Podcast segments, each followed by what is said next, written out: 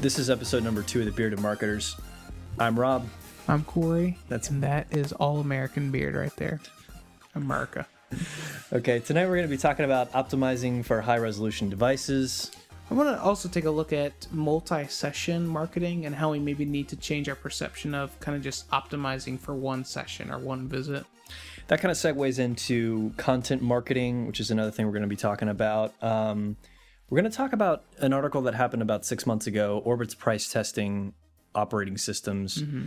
And then I think we're going to close out with a little anecdote about Yahoo and their new work from home policy. Right. Because that's definitely been in the news as of late. So Right. So let's just jump right in. Optimizing for high resolution devices. I think, you know, something that's been in the forefront of everyone's mind for the past couple of years is mm-hmm. not only optimizing for desktops, laptops, things like that, but, you know, moving towards mobile devices. So we have to build a site that is usable on mm-hmm. a mobile phone. So that's been the case over the past couple of years. I feel like most people have that under control. And especially with the way a lot of smartphones are working now, you don't even really need a mobile version for a right, site. you know, It- as as WebKit's getting more Right. universally accepted, you as long as you you know have a somewhat decent coder and designer, you It- should be okay. as long as you don't get too tricky with the JavaScript and, and flyouts and dropdowns, Mm-hmm. most sites work fine on things like iPhones and Android phones. I think the new thing, though, which people aren't paying too much attention to yet, is high resolution displays making it necessary to have high quality graphics and design Mm-hmm. because if you don't on a high resolution display your site looks terrible Right. And as of right now i don't think it's it's out on too many devices but i think it's the proliferation over the next year or two is is going to be high enough where it's something you have to pay attention to Yeah, I mean, I think that, you know, we talk about optimizing for nice resolution. So, what, what ones come to mind is, you know, some of the Apple displays. Dell has some really nice models as well, but seems that image, qu- or I should say, uh, screen quality is one of the arms races in the mobile device um, arenas as well. I know that Apple's come out now with a Retina iPad. They have Retina iPhones.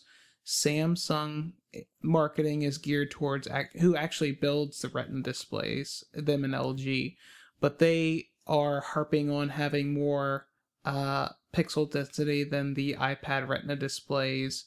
I know Google just re- released a new Chromebook or Chrome OS based laptop that has a higher quality screen than the Retina, and I know the Nexus 10 actually, one of the things that they market from their new tablet is that it has a, a more uh, fuller and um, accurate display than a Retina. So it seems like one of the accuracy of what we're viewing our sites in is getting better and better. You know, it's kind of like the evolution that TVs took. You know, we went from the old TVs that made the click sounds every time you turn the channel to, Right. you know, now we're at 80 inch plasma displays and, and things like that.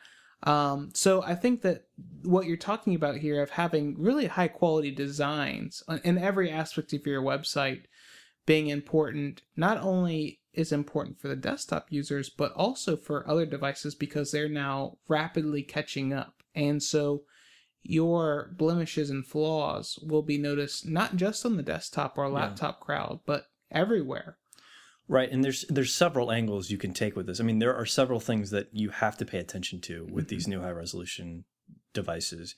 One being image quality. You mm-hmm. can't get away with poorly compressed images that look good on your, you know, work computer that's 1024 768 or whatever. Mm-hmm. When you spread that out into a high resolution device, it doesn't look good at all. Right. you know whether it's like the gradients or whatever just look terrible Right, everything looks bad. So mm-hmm. you you need to have high quality images, you know, or and or you put it on a huge display with high resolution and mm-hmm. it looks bad too. The other thing is the width that you select for your site. You know, for a mm-hmm. long time people used 7 something, 760 something 760, like that, right, pixels wide. I think the new standard is more like 900 mm-hmm. or some change. We actually, at the one of the e-commerce sites that I worked for, we tested 900 versus a thousand, and actually saw I think it's two and a half or three and a half percent conversion lift when we went to a thousand. So, like Right. the consumers are getting beyond people are like, getting are getting to the point right because the classic 19, 1920 1080 screen which is 1080p high def is wide enough to view a 1000 Mm-hmm. Right. pixel wide and you have a lot more screen real estate Mhm. right there in, in front of people you don't need to make them scroll Mhm. so again you know you can't you can't have that 760 wide site your site looks terribly Right. small on a new device Yeah, and then there's all this padding on the side, and now I have to. I mean, with greater widths allows you to do a lot more things, whether that's padding with your images, making your text more readable, but it also, like like you talked about, takes a little bit more effort because now we're working with larger widths and higher quality things. We need to pay attention more, and I I will say I think the internet's getting at, to a place now where the level of design and the cleanliness and the quality is kind of a marker of trust. So kind of bridging into, you know, the area that we've always kind of talked about with, you know, badges of security uh, affecting our trust in a site or testimonials, things like that. Uh, to me, I think that with the ease of platforms like WordPress and themes, the standard that we have and what we come to expect from websites of design and what we uh, inherently trust about them is starting to get raised where high quality images good layouts good copy rendering these are all types of things that i come to expect from sites and ones that i'll trust and if those Right. aren't really present well what what is it about this brand where they're not investing into their website do am i going to trust them to ship my products out on time or the product to even look like I'm I'm actually viewing on this website. Like when I'm buying merchandise or uh, any anything that could be related to, it, or even working with this company if I'm B two B. right i mean you can compare it to walking into a, a retail store Mm-hmm. it, it's it's dirty small and cramped Right. that's how your website comes across when you don't Mm-hmm. There might be bed bugs here. I don't think I'm gonna set Right. anything down. right this place is disgusting Mm-hmm. I, I got to get out of here it, it's it's like that when you first first pull up a page and the graphics aren't well designed Mm-hmm. and it's it the website itself isn't wide enough Right. it's too crammed these are things that people take into account now especially Mm-hmm. with these large high resolution monitors you know the old days of having the the 13 inch blurry CRT monitor Right. where The websites running down right where websites could get away with putting anything on there because it was all blurry anyway Right. It took really a while tell. for the monitor to warm up, and you can even see anything. right well those i feel like a lot of websites still almost design for that Mm-hmm. and sort of pump out images and layouts and things that are close enough Right. But- that looks good enough. but they're not anymore you need to Mm-hmm. go with the highest quality you can you can you can handle Right. Well, and you know, like, and, we've talked about this in the past. It's very easy to find someone else that sells what you have, or a business that offers that service, or you know, if I'm trying to get leads from people. I mean, the internet is a competitive place, so it behooves you to be on point with most of your stuff because I can find someone else that that will do it. He, Rob has his finger up, so that means something's really important's about to happen. no that means one minute left on the topic um, i guess we could just move on though uh, i know you wanted to talk about multi-session marketing which is something that i think b2b people are Mhm. aware of Yeah, they look at things on a more long term. right because the sales process can be long but Right. in terms of consumers though i think you have some some ideas Yeah, so I was reading an article on on Monetate's blog, which is an interesting company that has some uh, a lot of experience in the e-commerce side of things, um, and they were really talking about looking at more when when we're looking at conversions, whether whatever that might be, whether that's collecting an email or someone purchasing a product, looking at things beyond just the one session visit, which I think is something that I even struggle to combat in myself. Um, because, you know, I, I think part of that is a struggle to better understand multi session visits and attributing that to a user, especially when other devices come into play. But I thought that they gave some really good working examples of what conversions look like for a lot of people, whether that's exposure before I even come onto your site and the messaging that I see. How is that messaging carried through on that visit? If you're connecting with me through like social channels, what um are you driving to me in the form of like deals or showing up in my news feed for exposure? Um, and I thought they really took a, a better look into as marketers, we need to holistically understand that I think one, that we are an easily distracted society, and that I feel like for certain verticals, converting people in just one session is maybe a little bit difficult, or, or even maybe not even the best Right. approach to take. Maybe it is more of a drip marketing style approach that we take and trying to increase exposure in the effort of getting you more um, bought in to whatever we're try- having you try to do, uh, which might lead to more long term kind of connectivity to the company and longevity as well. Um, but I think as marketers, we have to kind of get away from, you know, what was the entrances and what were the conversions in this one session because I think, you know, just looking at me personally, you know, sometimes I want to research some things or maybe I'm just not ready. I, I think you offer a good product or whatnot, I might like you on Facebook or whatever and come back to it, um, or even bookmark it. But Well, it, like I was saying earlier, I mean, I think B2B marketers sort of understand this Mhm. concept of there's a long sales process and there's touch points and Right. I, that process doesn't obviously work for a lot of B2C things. Some B2C people understand this Y- depends on the kind of purchase. Am I making someone buy a pool? You know, like so there's a there's a process there. Mhm. If I'm trying to get someone to buy a consumer good, the process is obviously maybe going to be shorter and different. Mhm. But I think a lot of these principles, like you're saying, can can apply in in similar ways, maybe not exactly the same way, but they can apply. And I think that you know, like you were just saying, sometimes I just want to research something. I think this is another thing that marketers maybe aren't taking into into account, and that is that as the internet is becoming more ingrained in our culture, Mhm. people are using it in different ways than they were even two years ago. Mhm. So, like you said, I was just trying to research something. I I can look things up all day long, and I have no intentions of buying anything, or It's just consumption. or or yeah, I'm just consuming. I just read everything I can find and read up on things, and just want to know, you know, Right. what's the best whatever, Mhm. and I just want to read about it, but I don't want to buy it.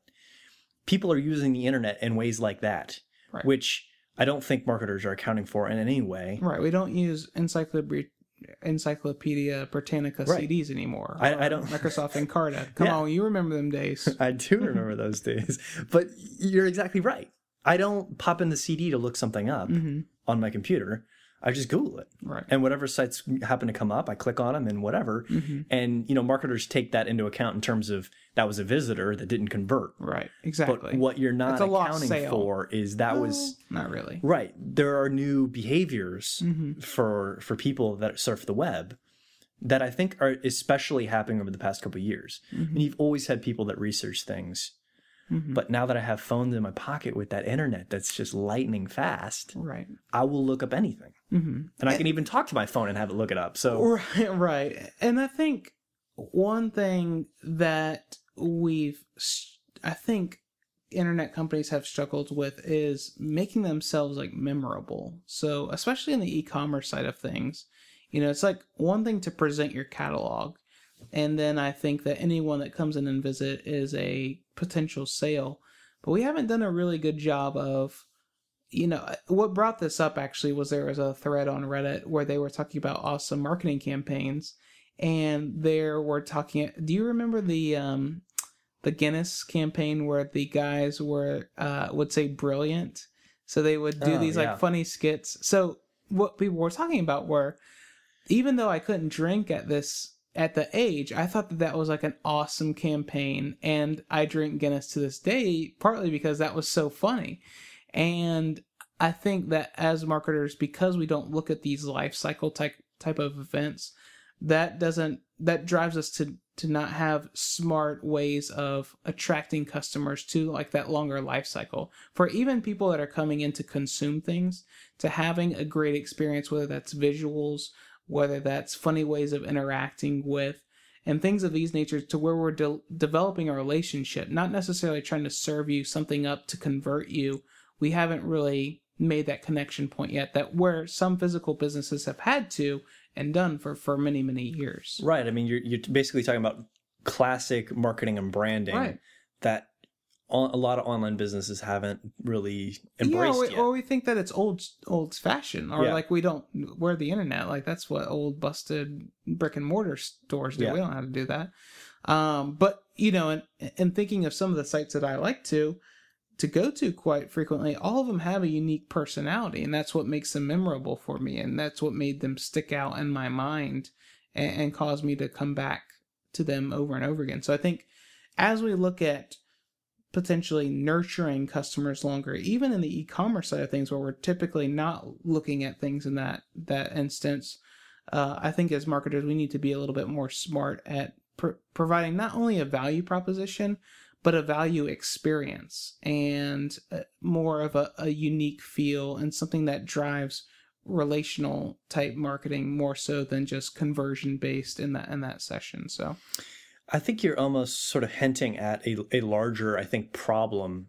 in internet marketing in general, and that is that it's still we still try to treat it in a completely different way than you would a brick and mortar store. Mm-hmm. So let's take for instance, I mean, you were talking about branding. I mean, obviously, a lot of online stores don't do that the way that they should. But Mhm.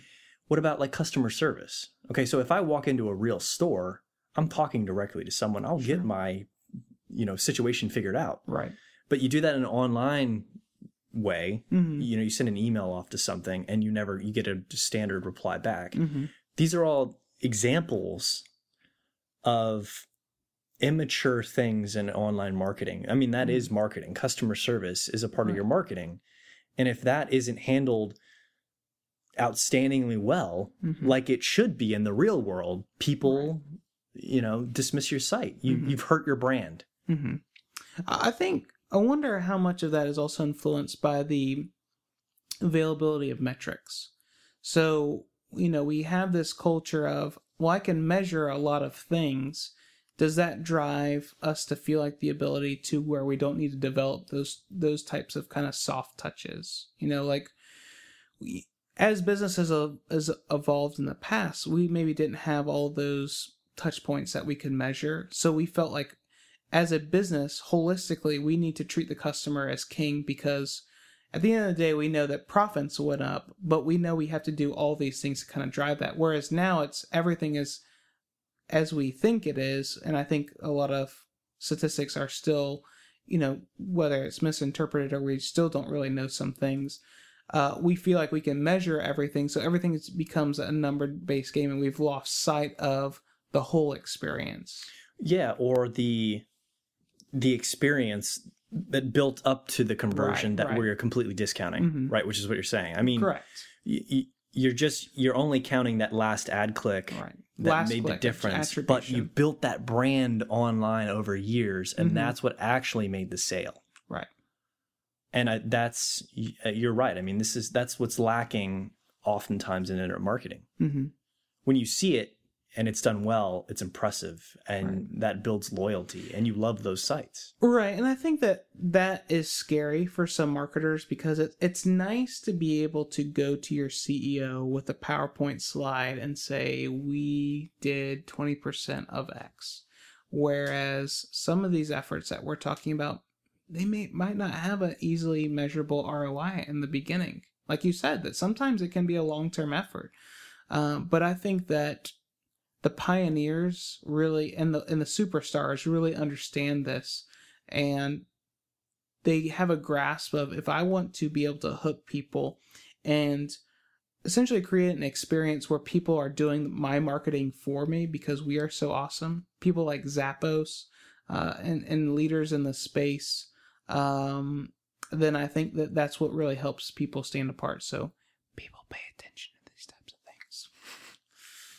All right, so I think that's you know we've covered that one quite a bit, and as we were kind of talking about these multi-session marketing uh, type of efforts, one thing that kind of came up um, because this is really tied into what B2B has done for a long time, uh, and a lot of other marketers that were kind of more bleeding edge was delivering good content to people um, to allow that as a, as a marketing facet to to provide good content that I want to share with people that I find valuable. Now, I'm not talking about the six best ways to organize your, you know, whatever it might be, white paper where you get it and it's just a bunch of marketing fluff. But, you know, the companies that have really stood out in this content marketing space have really understood that, you know, and SEO people as well, that uh, content can really be a powerful tool in your toolbox. Um, so we wanted to kind of talk a little bit about that because it seems that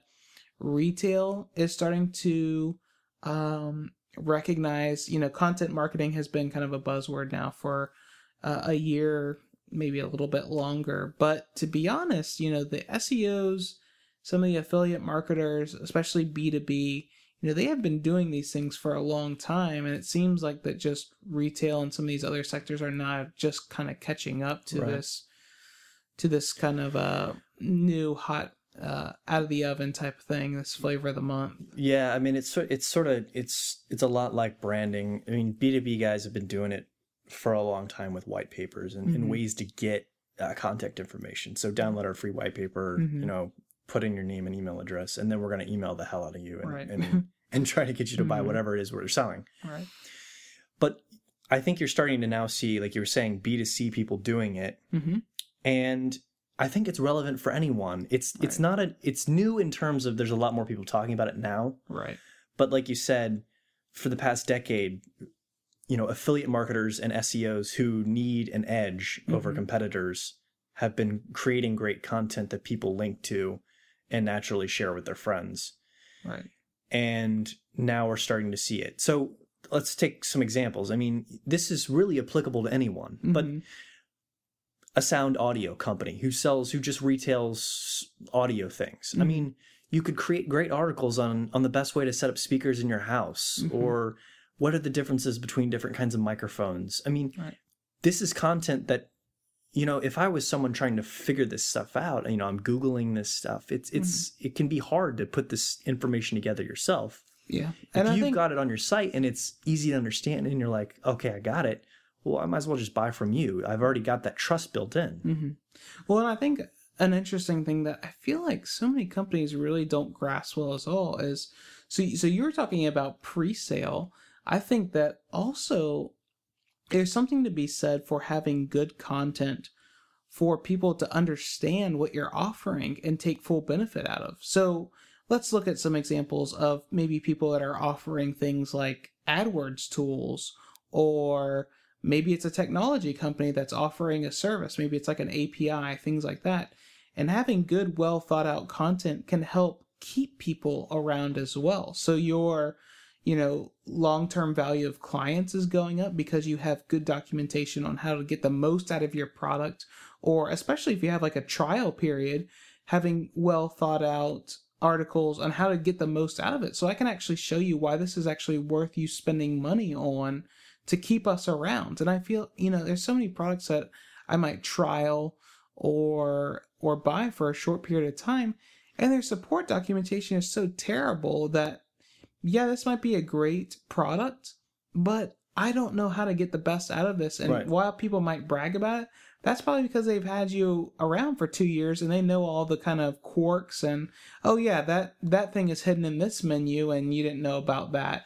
Um, but I think that there's also something to be said for content marketing for post sale, or if you're kind of in a more long term experience on de- or increasing retention or uh, increasing satisfaction of the product that causes you to evangelize that a product to others. So now you have marketing and brand ambassadors that are talking for you because they find even more value out of what you're having to offer for these for these clients as well or these customers I should say. Yeah, I think I mean to sort of go back for a minute when you were talking about companies that you know you subscribe to something and you, they don't have good content to, Mhm. to support what it is. I, I feel like so many companies they got your money, that's it. That's all they care about, you know. Yeah. Once they get your money, there's no no more support, especially for Mhm. recurring monthly things. It's almost like the mindset they take is, um, let's continue to bill them every month, but hope they forget about us, right? Yeah. So they We just might for- even have a different merchant name on the uh, credit cards that we're running. they just let it roll for a few months Right. and hopefully you know we'll get our money that way because they don't stand up for their product and provide good support and Right. and and hope that people are using their products. Well, well a perfect right example. So, I was looking to augment some of our metrics tools with some click tracking um, because we've been trying to take this new approach with some of our product pages where we're messing with images a little bit differently. And I was interested to see, you know, how that might be changing some of the click behavior on the websites. So we were juggling with a couple of different vendors in the space, and one of them had a, ton of great features, and it looked like to be an awesome product. I install it, go through the steps. It's not, it doesn't work. Number one, their documentation is terrible. Two, they don't have simple tools like a page checker. You know, like you've installed our click tracking on this page, check and verify that it works. Like, you know, no, nothing like that. And I ended up canceling the trial, and that's that's the feedback I gave them. Is you know, this product looks really promising, but you have absolutely zero support for this product, and we are running tests of multi hundreds of billion or millions of dollar websites, and I can't roll with a product like that where I don't have any confidence in. And you did really nothing to provide me any tools to ensure this product is working well and that I'm going to get satisfaction out of this. Where, you know, I would have probably spent like five figures a year on that type of tool. So I'm a pretty valuable, uh, I would imagine, client for them. But again, the content wasn't there uh, for me to actually get some good satisfaction and usage out of the product. So I think as marketers, we need to. I, I think what's really driving this when it boils down to is everyone knows the easy best practice wins now. You know, everyone knows that I need to, you know, do X to my button colors. I need to do X with my product pages and layouts and things like that. All that is published. Everyone's beat that to death. But now what's really going to stick out is what are the what are the small things in my site that I can use to really stand out whether that's personality, whether that's unique content that makes me different than just you know, tons of people sell hard drives or tons of people um, offer uh, server space to businesses. What makes me different? Well, it's it's not necessarily the best practice wins like button colors and things like that. It's more like what does my content look like? What kind of value am I bringing to visitors to my site? What expert uh, level of knowledge am I exuding to my visitors? I think that's really what's driving content marketing is everyone's gotten beyond the you know 10 best practices on the website now they're searching for what's really going to give me a leg up on my competitors and they're finding that that's really like content and brand perception and really the uh the experience that we're serving up to people i think that's what's really driving this as well Stop right here. um, I'm concerned that this isn't recording properly. All right, 904 270 9603. Tell us a little bit about 904 270 9603. Tell us a little bit about how you're using content marketing. mm-hmm. Uh, you know, are you a B2B site, B2C? Tell us a little bit about how you're implementing that and how you think it's affecting your brand. right and uh where where the, struggles might be as well uh, Right. i i in particular have quite a bit of experience in the content marketing space so tell us where you struggle as well you know how do we you know what do we need to prioritize you know how do we even kind of go into the content marketing space uh, tell me what you guys' struggle are and we'll cover that as well I wanted to talk a little bit about an article that was published, I think it was about seven, eight months ago in the Wall Street Journal. mm-hmm. And this was about the Orbitz um, website testing they were doing for pricing. Mm-hmm. And some of the information they found out was interesting. Um, it actually caused a little bit of an uproar. But let me quote you some of the stats they pulled from this. Um, Mac users, they actually, you know, did some price testing, and from that data, they were able to pull out some information on Mhm. Windows users and Mac users and how they use the site. okay So from that, they discovered that Mac users are 40% more likely to book a four or a five star hotel Okay. than Windows users are. mm-hmm.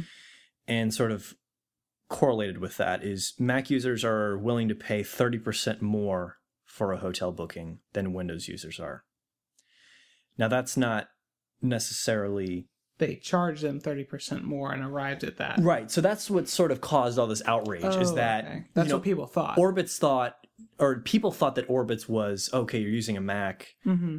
your prices are higher. That's Right. not how it worked. I mean, they did price testing Mm-hmm. and then from that data they were able to to find out Observe that, these segments. right that Mac users when there's an option for a one or two, three, four, whatever, they chose the four star hotel, Uh-huh. which is thirty percent more. It's Mhm. not that that hotel Mac was users seventy spent more on- dollars for Android and was eighty five for Mac users. Exactly.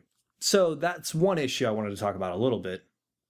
But I think the bigger issue is there's obviously a difference here. I mean, Mhm. there was a, a, a di- statistical difference that they they pulled out of that data.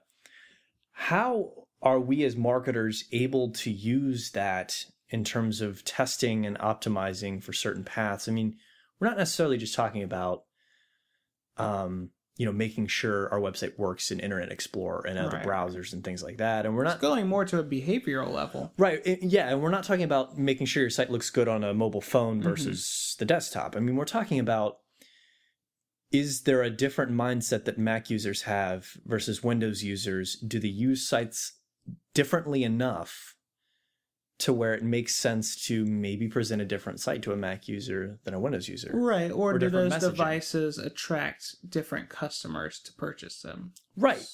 Same. I mean, same. Right. Yeah, you're going about it a different way, but yes, I mean, so a Windows user is maybe going to be attracted to different kinds of messaging Mm-hmm. than a Mac user would be. Or, you know, I think there would obviously be an uproar if Orbitz were to to take that information and say, okay, well, with that, we know we can do a 20 to 30% markup on our hotels for Apple users. I think people would be pissed about that. Now, would people be equally as pissed to say or to know that Orbitz, when you arrive as an Apple user, we change our sort to arrange five and four star hotels higher up, whereas we might value price for Windows. Do you think people would be as pissed about that? I don't think so. Number one, I don't even think they would notice. Right. But number two, that's the kind of optimization I'm talking about. I, I think that is optimization that is worthwhile at this point. I Mhm. mean, it wasn't for a long time because everyone was on Windows. Right. True. Mac over the past few years has picked up a significant Market audience share. market share. And so now it makes sense, I think, Mhm. to I mean, even between browsers, if we're really talking, because again, it used to just be Internet Explorer, but now we're talking about Internet Explorer, we're talking about Chrome and Mhm. Firefox are massive players who all have large shares. Sure. And I think actually Chrome in Europe out is out is is bigger than Right. IE at this point. I, I believe I it. don't I don't think it's And- quite that way in the US, but over and so- Europe it is. The users of all of those, I'm sure each each appeals to a slightly Sure. different demographic. Okay, Well, I, so I, I even noticed that, and so I've been conducting this mobile platform test on a, a very large e-commerce site, and we noticed these segments. So, you know, just to put some numbers behind it, um, in the last round of data that we've had, I see typically around our average order value is around I think it's like fifty four dollars. But when we break it down Android to Apple, the difference is measurable and with confidence. So it's about a 15% difference between two, with Apple being a bit higher. Um, but but like you said, even with browsers, I see some different behaviors. So it wasn't the mobile test, but we recently ran a test where instead of our default action on the website was if you added something to cart, we would take you to the cart page then you'd have to navigate back to the product page. So, one functionality that we tested was when you added something to cart, you stay on the product page, a mini cart is generated on the page in a modal box, and then you can decide if you want to go to checkout or stay on the page or navigate, you know, back to the site. So, we saw a nice addition to the site conversion wise, but in particular, we saw that Chrome users really took to that functionality. Now we did some usability testing just to make sure it wasn't rendering any differently, which it wasn't. But for some reason, Chrome attracts a user group. So ev- Firefox and IE were both in the 4% kind of gain window.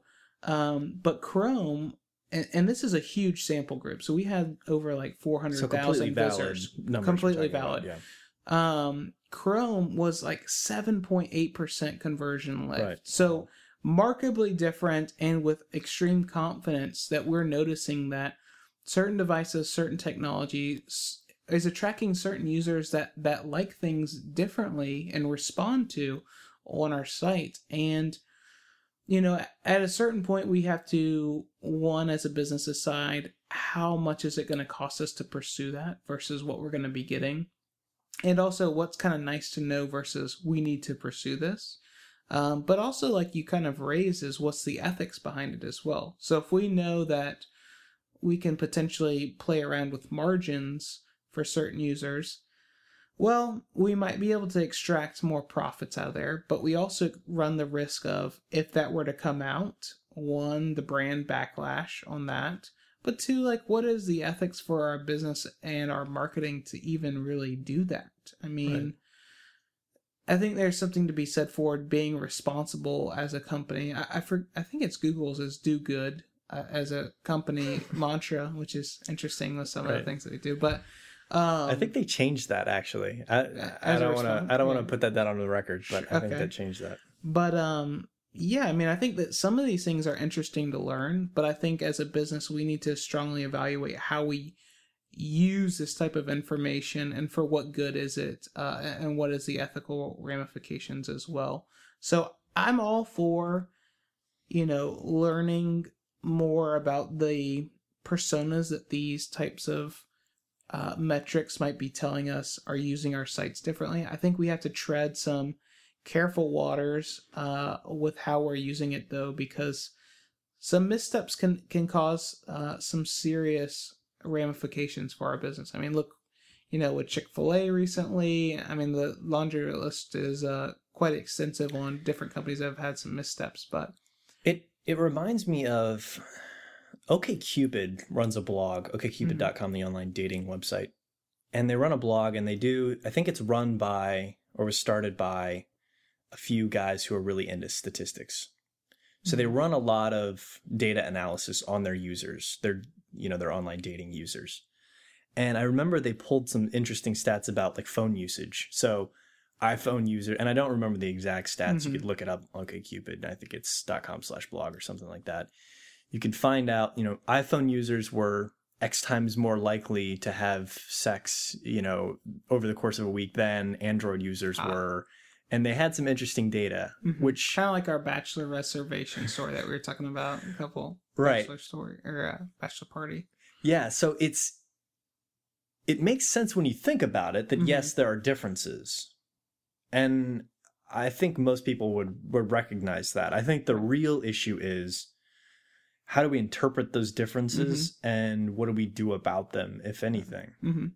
Are they large enough differences like you know like you just said for that that Chrome test with the modal window with the checkout. I mean, that's a massive difference. I mean, Right. so that's like millions of dollars Right. So for, our Chrome bottom line. users, we show them that one, right? Right. But but maybe for other ones, we change it up a little bit. Mhm. You know, who knows? right I think this is something that people need to start paying attention to. I'm sure com- some companies do this. Well, I, honestly, when I look at, you know, working in a space where I work with large enough companies where competitive information is a serious concern, um, there's always, you know, the unknown because companies don't want to reveal what they're testing or what they know because of what competitors might find out. But Right. when I look at big studies from what some of the big players release, whether that's like, you know, eMarketer or, you know, Monetate or, or some of these big people in the testing industries, you know, it strikes me that I all I feel like I always read these studies and think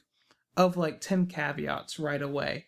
Or, you know, well that was really uh an overview of the test. I can think of like 10 segments that I would really be interested in learning a bit more.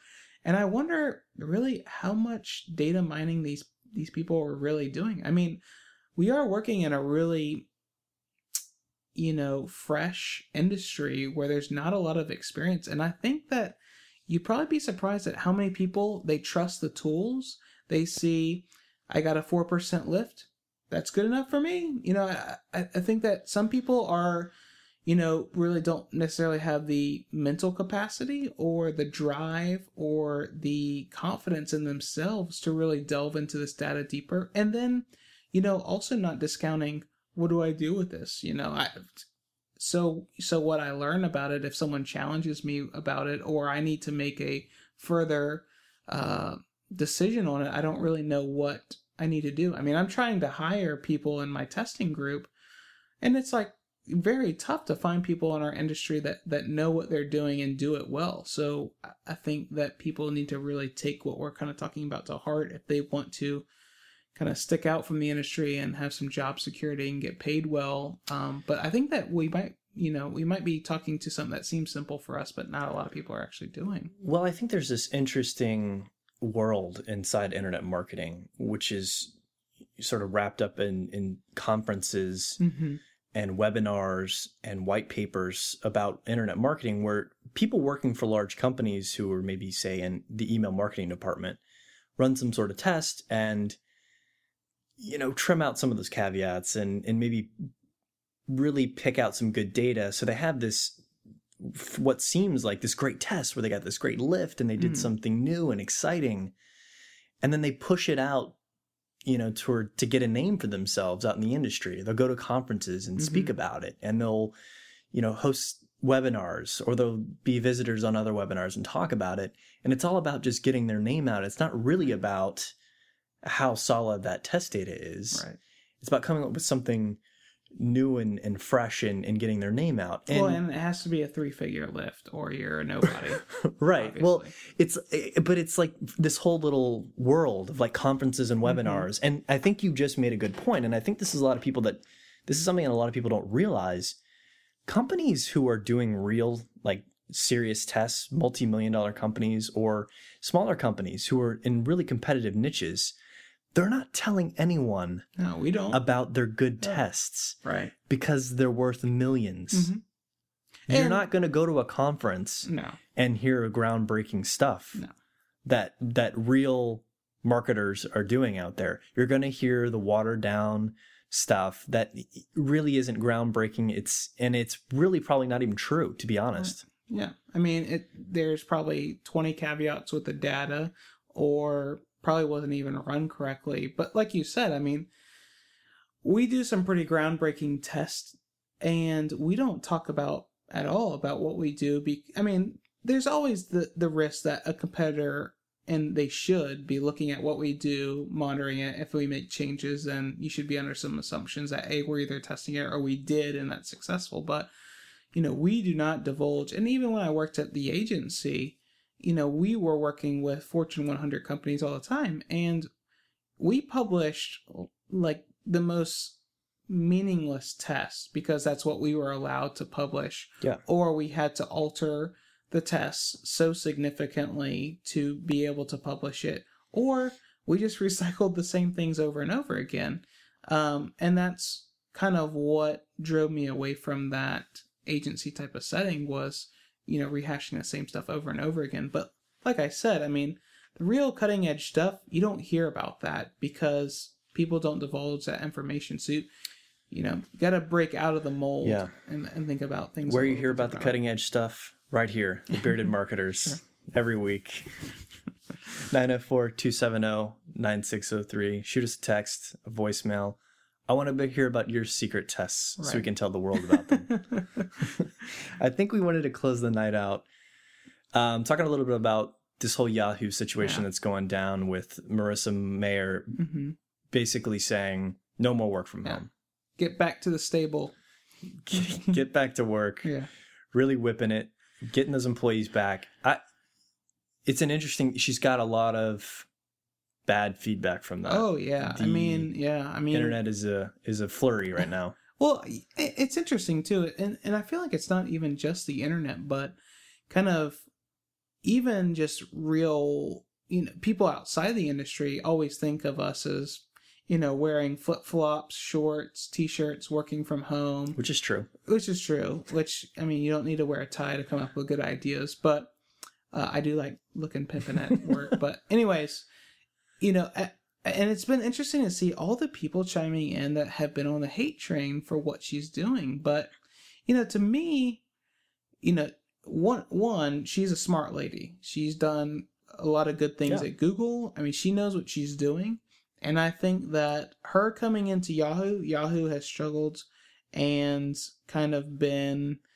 um through how many CEOs over the last couple of years? I mean, they've Uh, burned through CEOs. They're drowning right no now. good ideas. I mean, nothing's really changed. Their homepage looks like a puke of E and talk soup. But you know, I think with her her coming in, I I think she's just really trying to take a grasp of what she has. I mean, what what do I have to work with here at Yahoo? What are people even doing? Yeah. And like we were talking earlier, I mean, there is something to be said for having people in an office and what what happens to creativity. Uh, and I've worked remote um, and done a lot of, and in fact, I do all my consulting remote as well. Um, and there is something to be said for getting people in a room, uh, hashing things out, brainstorming, collaborating. And frankly, that's where Yahoo needs to go. I mean, they are floundering and have been for a long time. There's there's been little innovation coming out of that shop for a long time. And I think that she might be onto something that might help kickstart the company. Is there going to be grumbles? Is there probably going to be people leaving because of this? Sure. But I think that people need to take a step back, chill the fuck down, and understand that their situation might be a bit different. And I think she's even said what's right for Yahoo and what why we're doing this is not how we feel like the whole industry should go, but it's right for us. Well, And- us right now too. I mean, there are there are times where it's all hands on deck, man the battle stations. Right. We gotta get our shit together. Yeah. You know, we need to do Like, it's, something. it's time for change, Right. and let's start from a from a point of hey, everyone show up to work. right. It doesn't seem that crazy to me. No. I mean, it might be inconvenience based on what your tenure's been there. And Right. if you've worked three years from home, sure, it's a change. Well, and here, and here's another thing that I think a lot of people necessarily aren't taking into consideration. There are some jobs where it doesn't matter where you are. If you answer the phones and do customer Mhm. service, if you do data entry, if you do stuff like that, there's no you don't need to be in an office necessarily, Right. Right. But for things that Yahoo needs to excel in, hmm you know, i.e., let's get creative and, and create things that are going to make a difference in the industry because Google and Bing right now are destroying us. Well, and I think that people, because it's on the internet, it's all about coding. So why Right. can't you Yeah, just that's- do that like remotely? Just tell them what you need. But what people fail to understand is it's still product driven. I mean, that's why Google are making strides, why Bing is they're developing ecosystems. They're they're developing products that people care about and they are always innovating and they make failures, but Yahoo just hasn't bridged that gap yet and I think that go ahead. Well, I mean, someone has to come up with those ideas Yeah. to begin with. Right. Right. So, yeah, probably grunt programmers can can work from home Sure. because they get the tasks handed to them, page. right? Good. But someone has to come up with those ideas, Mhm. and those people need to be in an environment where they can um, creatively interact Right. with uh, coworkers. Mhm. And I think that the people that are passionate about Yahoo as a company will understand that and stay around and, and help try to transform that. Um, but it, it'll be interesting to see what kind of evolves out of that. I mean, I, I think it's just it'll, it'll be interesting how it, it works its way out. But I am not one that's necessarily hypercritical of. I think that people can work remote, and sometimes we rely too much on working in an office to be efficient.